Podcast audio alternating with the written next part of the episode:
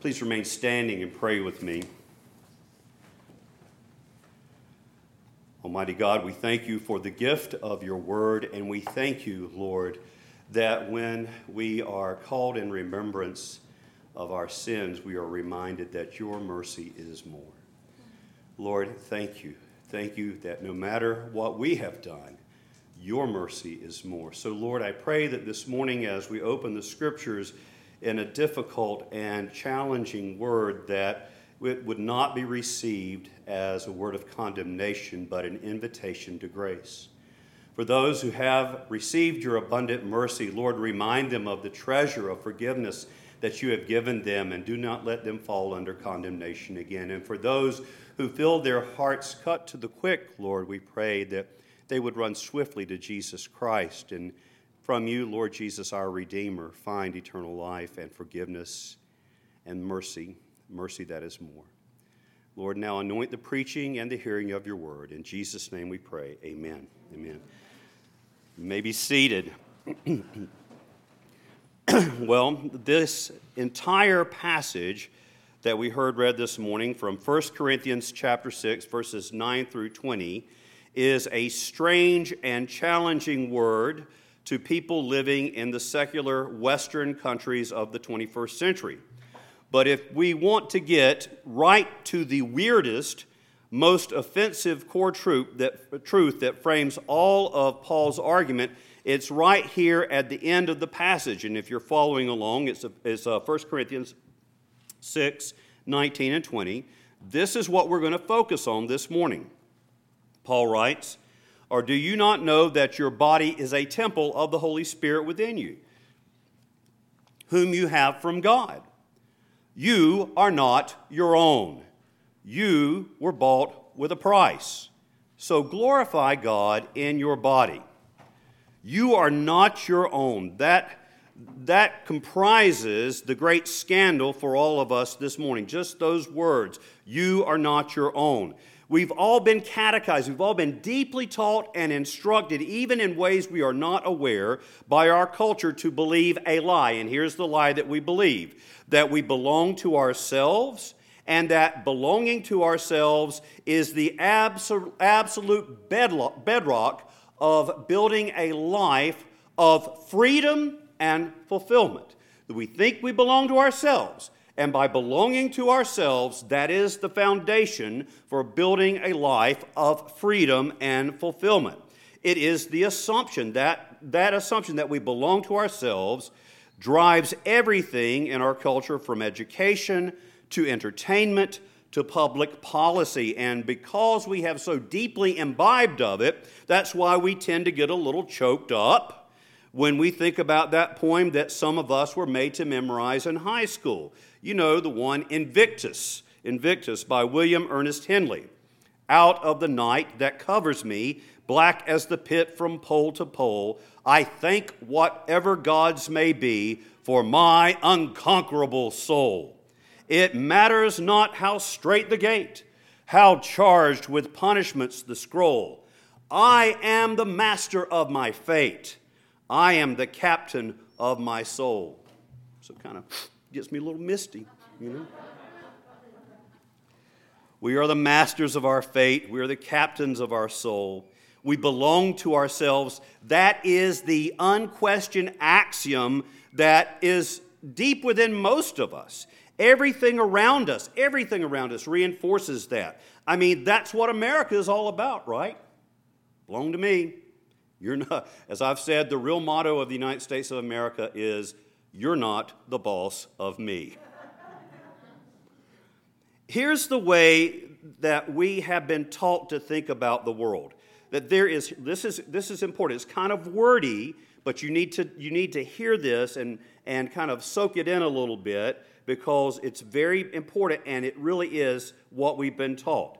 We are taught that there is no external, okay, no external, transcendent purpose to the universe. There is no external order or meaning. There's no external order or meaning. You might think that trees and mountain, mountains and stars and oceans are real pretty. but that is just your subjective emotional state when you see them. Externally, they don't mean anything in themselves. We exist in one giant cosmic accident, and thus the world doesn't mean anything. And that is exactly what Richard Dawkins wrote so long ago in Scientific America. He, or Scientific American, he wrote, The universe that we observe has precisely the properties we should expect if there is, at bottom, no design, no purpose, no evil, no good, nothing but pitiless indifference. Amen. Praise the Lord. No, I don't think so. Now, we think we don't really believe that. We think we don't believe that. I mean, we're sitting here in church. We don't believe that. But really, this is probably the assumption that you and I are living with even right now, even as Christians. And here is how you can diagnose, how you can tell if you do. All right, ready? Most of us believe that in order to find meaning and purpose, we have to look where? Deep inside ourselves. I'm going to find meaning and purpose. I'm going to have to look deep inside myself. We do a deep heart, in, uh, excuse me, a deep dive into our heart of hearts to find our true selves. That's where I'm going to find the real me and my real identity. And then, after we've gone on that exploration inside, we create our own meaning and purpose based on what we find there. And, and then, in order to be authentic, are you listening? In order for us to be authentic and real, it becomes our moral duty, our heroic endeavor to express our true selves no matter what any person or any institution or society itself says. If I don't do that, then I don't really have an authentic existence. In other words, we are all essentially Queen Elsa from Frozen, Frozen belting out, Let It Go. The wind is howling like this, this swirling storm inside. Couldn't keep it in. Heaven knows I've tried. Don't let them in. Don't let them see. Be the good girl you always have to be. Conceal, don't feel. Don't let them know. Well, now they know. Let it go.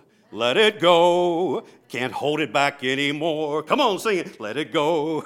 Your four year old daughters can sing it. Let it go. Turn away and slam the door. I don't care what they're going to say. Let the storm rage on. The cold never bothered me anyway. And then listen to this. It's funny how some distance makes everything seem small and the fears that once controlled me can't get to me at all. It's time to see what I can do to test the limits and break through. Listen, no right, no wrong, no rules for me. I'm free. I looked within and I found my true self, and now I'm free. And the world says, Can I get an amen? That's what I'm talking about. We belong to ourselves. We create our identity, our own meaning, and we dare the world to say anything about it. That's what it means to be an authentic person. But, but, the story of Scripture, the Bible sees the world and our place in it in a diametrically 180 degrees opposed different way. The Bible teaches that there is a creator and that the creator has made a given order and he is infused, listen, and the creator God has infused everything from quarks to galaxies with every, every scintilla of existence is infused with meaning. Creation oozes meaning. So, trees and mountains and stars and oceans do, in fact, as we intuitively know, express meaning. They are pointing to something beyond ourselves. And that is good news.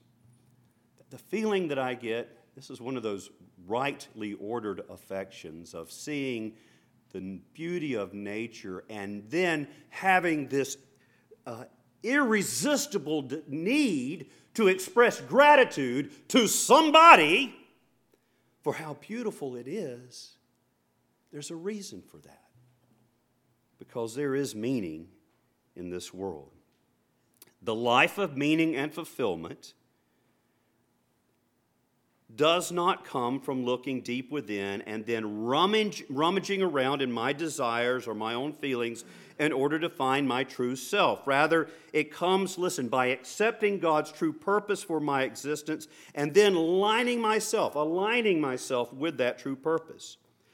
And the deepest meaning about me and the deepest meaning about you is that we are created in the image of God and thus, we don't ultimately belong to ourselves, but to God. Do you remember that time when Jesus was in the temple and they were like, you know, all of the royal smart people were trying to come and trip him up and test him with, with really tough questions? And, uh, and one, one crowd comes up and says to him, Hey, Jesus, is it lawful to pay taxes to Caesar or not? And Jesus said, Show me a coin. So they whipped out a denarius and he looks at it, he says, Whose image is that on that coin? And they said, Caesar's. And then this is what Jesus said. Remember, whose image is that on the coin? Caesar's. Then Jesus said, Then render to Caesar's, Caesar that which belongs to Caesar. Whose image is stamped on you God's. Then render unto God what belongs, belongs to God. The deepest meaning about me is that I belong to God. And belonging to God by being His creation, and because He has redeemed me through the cross, through, through the blood of Jesus on the cross of Calvary, that takes me beyond myself. Here's the thing about looking deep within to find your reality you're stuck with yourself. You're stuck with that. That's as big as your universe is going to be, and it's puny, trivial. But realizing that I belong, made in the image, redeemed by Creator God, that transcends my tiny little existence and pulls me into something bigger. It becomes more, and, and as I live into that, as it becomes more and more true, it makes me, it makes you, when we live into this true, truth and reality, a what? A partaker. This is 2 Peter chapter 1, verse 4, makes us partakers of the divine nature. Now, the counterintuitive thing, the surprising thing about belonging to God and not belonging to me is that once I realize that and I live into that, here's the surprising thing, and I'm, I, I've experienced this. We find personal joy, we find meaning, and we find fulfillment in a way that was unavailable to us when we were engaged in the futile project of creating creating and expressing our own identity. Now, that sounds very nice and philosophical and whatever, but let me tell you how I've seen it lived out. My German Shepherd, that's right, we now have a dog illustration. My German Shepherd, Jaeger, is more than he could be if he were left to create his own identity. If he was left to himself to create his own identity. Because Jaeger does not belong to Jaeger, but because I am his owner, he has transcended his canine instincts. He has a freedom to live, listen, beyond the autonomy, uh, the limits that his autonomy would bring him. He can be more than merely what he would be if he looked deep inside his doggy little heart.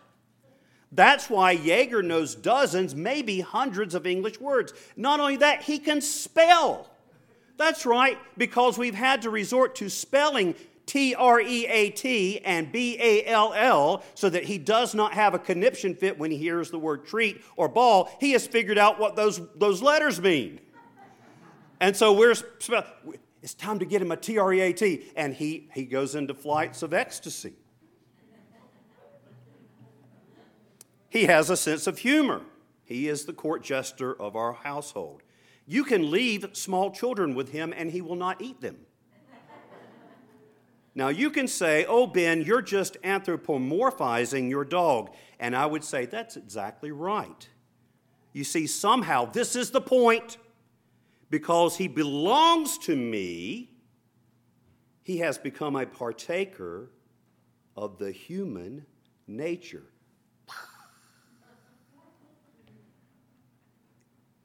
Wow. Because I belong to God, by giving myself to that, He enables me to become a partaker of the divine nature. Praise God. Wow! So that doesn't, it's, I thought it was going to be horrible that I didn't belong to myself, but now I found out I can learn to spell like Jaeger. but there are alarming implications about this truth. And here is one that presents itself clearly in the text. Paul clearly tells believers in the church in Corinth that their bodies, their bodies are not their personal property. My body does not belong to me. In fact, my body is not even for me. Paul writes in 1 Corinthians 6:13 if you're reading the text there, 1 Corinthians 6:13 the body is not meant for sexual immorality, but for the Lord. The body is meant for the Lord, and the Lord for the body. Did you hear that? The body is meant for the Lord, and the Lord for the body. So, my body, I know I'm being redundant because we just don't believe this. We need to hear it over and over again. My body is not my property. Rather, listen, that means I am a trustee. I'm a steward of my body, which ultimately belongs to someone else. 1 Corinthians 6 19 and 20. You are not your own, for you were bought with a price. Jesus Christ purchased us. He bought us at the price of his own blood on Calvary's tree, pouring his life out for us. My life he purchased with his life. And this is the song that is sung before Jesus Christ, the Lamb of God, in glory in Revelation chapter 5, verse 9. Worthy are you, Lamb of God to take the scroll and open its seals, for you were slain, and by your blood you purchased people for God from every tribe and language and people and nation. Now, listen. You think, oh, okay, well, this applies to Christians, but nobody else, right? I mean, we're the ones washing the blood, right? No, because that's not only people, because Jesus Christ is the propitiation for the whole world, because he is the atoning sacrifice, because he is the Lamb of God, as John the Baptist says in John, John's Gospel. He is the Lamb of God who takes away the sin of the world. This is not just true of people who have received Christ, it is cosmically and universally true for all people, including those who reject the benefits of Christ's sacrifice. Even for people who don't believe this, it's still true about them. But as a believer, this is what it means for me, for, for one who wants to live into Christ. It means this my body is not my own palette. My body is not my own personal venue for the expression of my inmost desires and urges and feelings or self generated sense of identity. So, what I do with my body, here's the deal, and this is true for all of us what I do with my body as a follower of Jesus should reflect the intentions of my body's owners, owner. And that intention is that I glorify God in my body. Not only, now here's, here's the next thing we need to be aware of that is implied by this. Not only do I not, not only does my body not belong to me, but other people's bodies don't belong to me either. The body of the disabled person belongs to the Lord.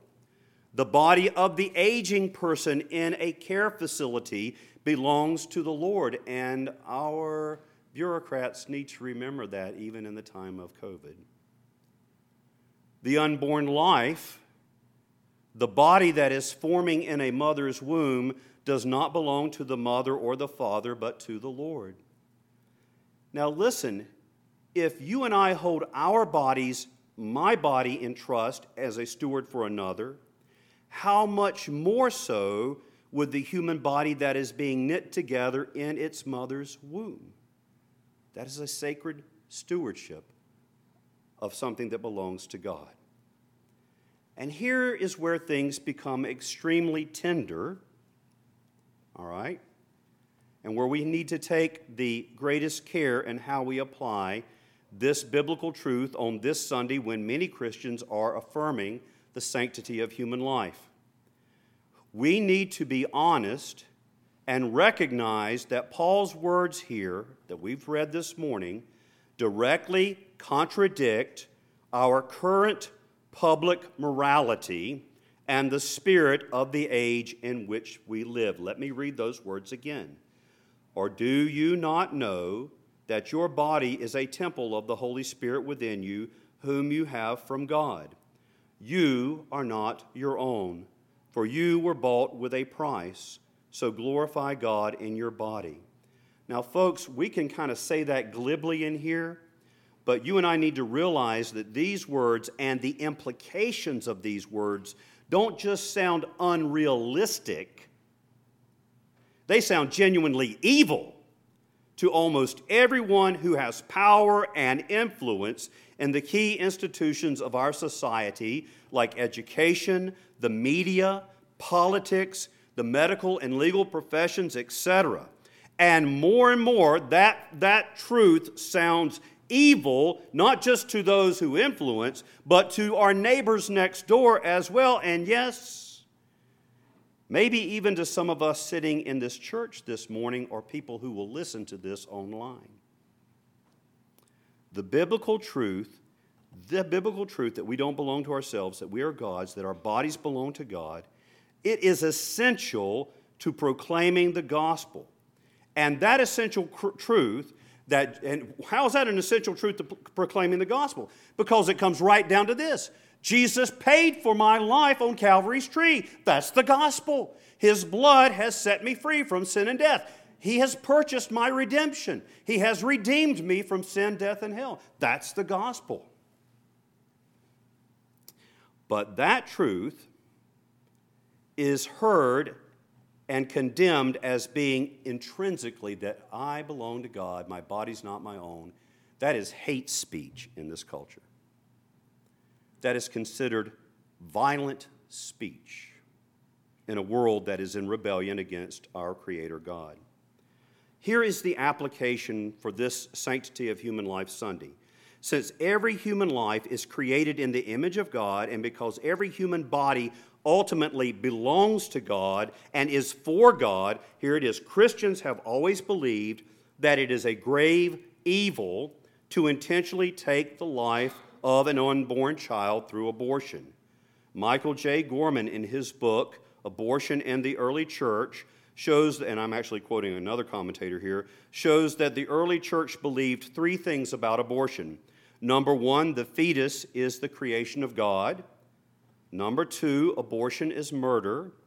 And number three, the judgment of God falls on those guilty of abortion. Now, before I go any further, you need to know that it is highly improbable that there isn't someone sitting in our church or listening to this online who has not either had an abortion or abortions themselves, their, their self, or has helped someone procure an abortion. And that being the case, I want to encourage you with this truth His mercy is more. His mercy is more. We have a great Savior whose amazing grace covers even, yes, it is a sin, it covers this sin. Jesus loves you. There are people who are in this church who can testify of the forgiveness and healing that they have received from our loving God when they brought the pain of the sin of that abortion to Him. They have experienced St. Paul's words. Remember those words when he gives us the list? You know, do not be deceived, the unrighteous shall not inherit the kingdom of God. And he starts a list. It's not exhaustive, but it's a list.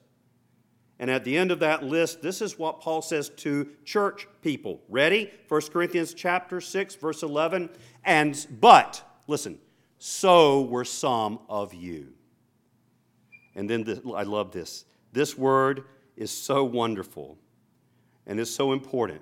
So were some of you, but you were washed. You were sanctified. You were justified in the name of the Lord Jesus Christ and the Spirit of God, and it's washed away.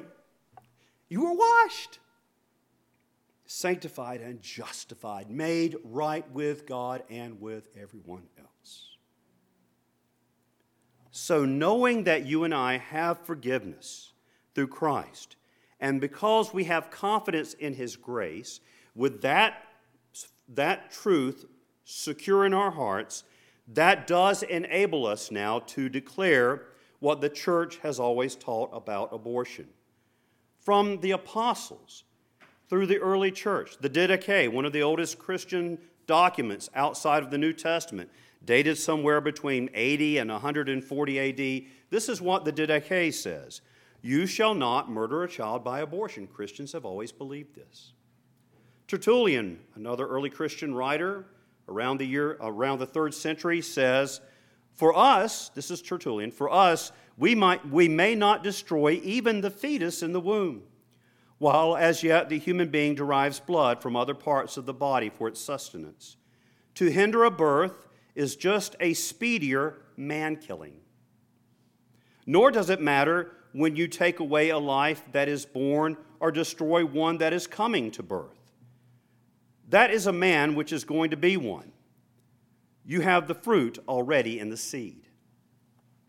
The Apostolic Constitutions, penned somewhat, sometime in the fourth century, says, You shall not slay the child by causing abortion. You shall not slay the child by causing abortion, nor kill that which has, which has begotten. For everything that is shaped and have received a soul from God, if it be slain, shall be avenged as being unjustly destroyed. It is, um, this is, this is the unequivocal Christian position. Throughout all of Christian history. And to deviate from this is to deviate from the truth of the Scriptures. Now, I want to be very careful in how I say what I'm about to say, and I want you to be very careful in how you hear what I'm about to hear. Because everything we've talked about this morning just pokes the tenderest parts of our psyche. It's like poke, poke, poke, and, and what can happen when you get poked is you get mad. I know, it's because sometimes I poke teenagers and they just get mad. I poke them on the shoulder. So let's be careful. I'll try to be careful how I say it, and you try to be careful how you hear it. A while back, some years ago, someone heard me address from the pulpit the historic Christian position, the biblical position that abortion is the unjust taking of a human life, and that a nation that justifies abortion is inviting the wrathful judgment of God. They were shocked. No, they were furious. Didn't I realize that I probably hurt somebody's feelings in church? That I offended someone who had procured an abortion in the past? Didn't I understand that? There are people here who've been through that and you hurt their feelings? Well, here's the problem with that reaction. Please listen. This person was more concerned that someone's feelings were hurt than the fact that someone was killed. That is sentimentality. In other words, our feelings for this person was of a graver concern than the objective evil of the murder of the unborn.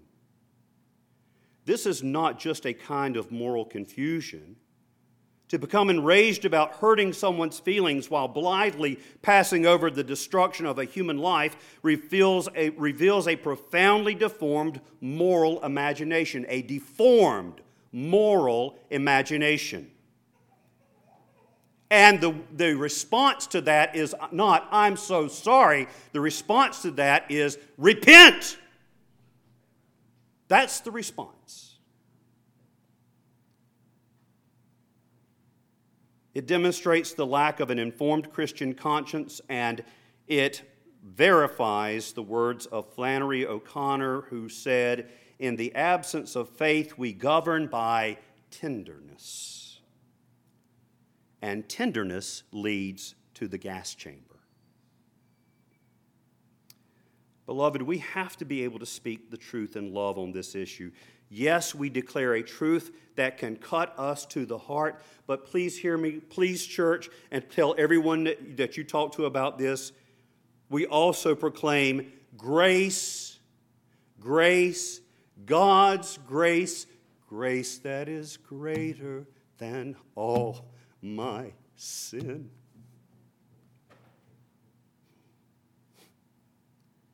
greater than all my sin. Truth and grace. Who could be full of truth and grace at the same time?